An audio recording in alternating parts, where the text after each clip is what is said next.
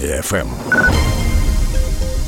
Нехай багаття йдуть воюють, кажуть бунтівники у Фейсбуці. А вони і воюють. Сума за два роки, ну в загальному від початку повномасштабки, склала близько 40 мільйонів гривень. Стільки грошей віддав з прибутку своєї компанії Олександр Довгий, командир розвідувального відділення і власник виробництва військової амуніції Балістика. Відомий банкір Андрій Оністрат, який теж пішов служити, говорить, що вклав у свій підрозділ 3 мільйони. Це разом із залученням коштів зборами на своїх сторінках. Я дізнався про повномасштабне вторгнення, і я одразу поїхав до себе заклад. Всі продукти я відвіз до себе в під'їзд, роздав. І вже в обід я пішов у військкомат. Говорить Георгій Хвістані, тепер вже командир взводу FPV-дронів. Він був власником декількох закладів львівські круасани і ще мав компанію, яка ремонтувала квартири. В якийсь момент, коли до закладу прийшла перевірка, Георгій був не на зв'язку, не зміг проконтролювати процес. Тоді він зрозумів, що потрібно продавати свій бізнес. Це дійсно складно от поєднувати от заняття бізнесом і перебування в зоні бойових дій. Бізнес е, постійно активний. От виникають якісь проблеми, їх треба вирішувати. А в мене буває таке, що я два тижні в мене зв'язку нема. Георгій не єдиний, хто припинив займатися бізнесом. Армія це робота цілодобова. Олександр Довгий, власник балістики, до прикладу, передав керівництво своїй заступниці. Їхнє виробництво розвивається тільки тому, що час такий. Амуніція потрібна всім. А власник бізнесу одягу Regata Club Олександр Матяш говорить, що його бізнес зараз працює заради людей, фактично без прибутків. У мене було відкладено гроші на квартиру на, на початку війни. Ці гроші я просрав. Я купив декілька машин, я купив зброю, я купив гуму на машини, я їх заправляв. Я потратив ну тільки своїх особистих грошей біля 120 тисяч доларів за ці два роки. Бо бізнес в даний момент існує лише тільки для того, щоб не закритися. Бізнесмени, менеджери і загалом люди із достатком вище середнього воюють за цінності. Бо якщо не буде країни, не буде і де вести бізнес і працювати. Не стоїть питання воювати, не воювати. Стоїть питання, чи буде існувати наша держава, чи не буде. І якщо вони не підуть воювати, то у мене великі питання. Ну тобто, де вони збираються жити за кордоном? Ми воюємо з супротивником, який більше нас якнайменше в чотири рази. Нам потрібні люди. Говорить бізнесмен і військовий Олександр Матяш. Серед військових можна почути фразу про війну за виживання.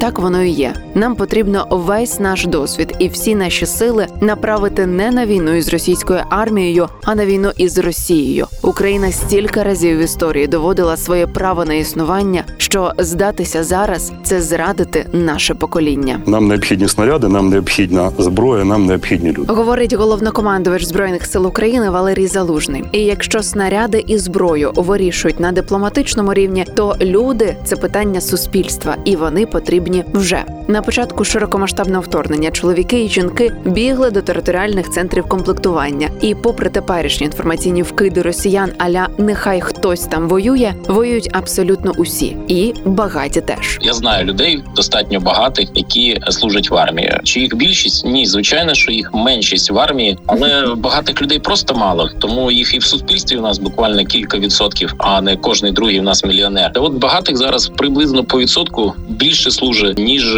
бідних людей. Серед, скажімо так, заможних людей багато амбіційних, мотивованих, яким не все одно, тому вони одні з перших мобілізовувалися. Говорить Олександр Довгий, командир розвідувального відділення і директор виробництва амуніції Балістика. Україна не класове суспільство, і армія у нас це зріз населення. Тому на фронті можна зустріти будь-кого і менеджерів, і власників бізнесу, і столярів, кухарів, аудиторів. Список насправді можна продовжувати. Військо об'єднує. Я проти популістських лозунгів. Типа нехай син там когось воює. Для мене нема жодної різниці, хто ця людина в цивільному житті. Для мене важливо, хто він насправді. У мене є знайомі мільйонери, які воюють. Ну вони є. У мене є знайомі звичайні роботяги, які воюють. Вони теж є. Прошарити суспільство той саме, що і на гражданки. Розповідає про людей в армії Олександр Матяш, тепер військовий і власник виробництва одягу Regata Club. Forbes Україна опублікували великий список бізнесменів, які пішли воювати.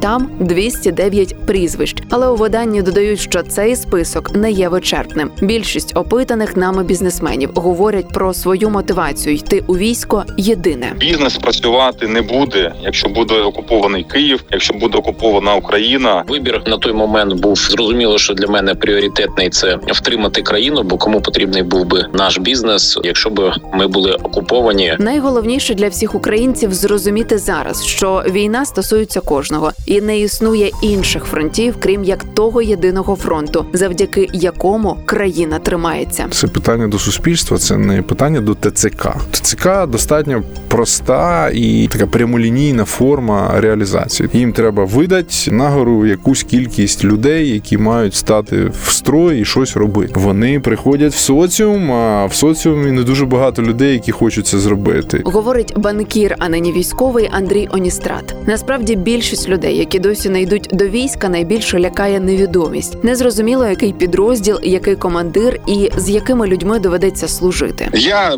вважаю, що по-перше, з цими людьми треба вести діалог. Ну тому що діалогу у нас з ними нема з боку держави. Більшість людей, які не були в армії, начиталися страшилок. Вони думають, що вони прийдуть і їх всіх уб'ють. В армії не всі воюють. В армії є логістика, в армії є там психологи, в армії є водії, є ремонтники. Дуже багато цивільних посад. Ці люди потрібні теж. Говорить військовий Олександр Матяш. Щоб питань, а чим я займусь у війську, ставало менше. Міністерство оборони України заключило договори з різними агенціями з пошуку роботи. Вибрати є з чого і готуватися потрібно вже, говорить Сергій Стаховський, військовий спецпідрозділу СБУ і власник винної марки. Я останні два роки в кожному інтерв'ю більш-менш в мене була одна чітка позиція. Я всім пропонував, хто вдома готуватися. Готуватись, тому що це не на місяць, це не на день, це не на рік. Це війна, і війна буде потребувати людського ресурсу. І краще бути готовим того, що тебе чекає, ніж просто потім тікати або бути не готовим кинути на бій. Як говорив президент України Володимир Зеленський, ти або в ЗСУ, або для ЗСУ. Третього рішення для українців зараз немає. Фраза про економічний фронт стала певною насмішкою, адже не існує інших фронтів, крім як єдиного, де втрачаються життя і виборюється перемога. Власники великих і малих компаній, люди, які приносили і приносять для бюджету України податки, стали на захист нашої країни, хоча абсолютно спокійно могли захищати так званий економічний фронт. Я теж можу бути на економічному фронті,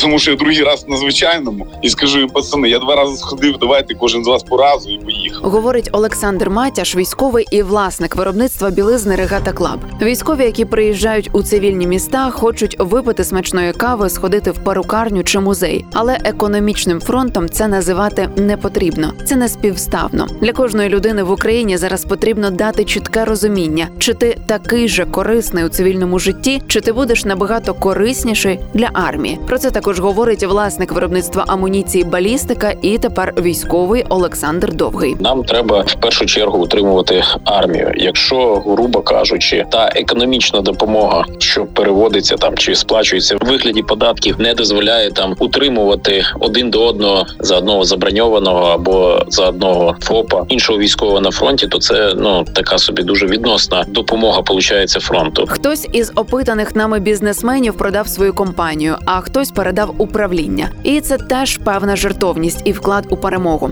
Адже не буде де будувати бізнес, якщо Росія окупує Україну. Та на думку військових зараз відбувається певна нерівність, адже чому хтось має віддавати своє життя, а іншого конституційний обов'язок захищати свою країну обходить стороною. І для того, щоб військові повернулися додому, таких людей потрібно залучати. І тут питання скоріш не про те, як їх залучити. Вони мають це відчувати, вони це мають розуміти. Тут питання в тому, як ми можемо допомогти тим, хто вже півтора роки воює і не вертався ще додому. В нас в Україні достатня кількість чоловіків, які мають змогу пройти вишкіл і мають змогу змінити тих, хто півтора роки безвилазно воює. За майже два роки широкомасштабного вторгнення і за 10 років загальної війни з Росією люди мали б підготуватися до можливої мобілізації, але часто саме страх пересилює нас самих. Але зараз необхідно усвідомити, що іншого часу для підготовки не буде. Потрібно робити все необхідне вже зараз. В Україні діє рекрутингова кампанія. Тільки в одному агентстві з пошуку роботи Лобі X на одну посаду військового 79 бажаючих. Загалом же у війську 65% посад не є бойовими, і це не єдина мотивація йти до лав збройних сил України. Важливо також розуміти, що фронт може і не витримати саме через людей. Військові такі ж люди, які виснажуються, і їм важко, і їх потрібно заміняти. Хочу відкрито сказати всім хлопцям, які в майбутньому прийдуть до лав збройних сил України, і поки що цього не зробили. Хлопці,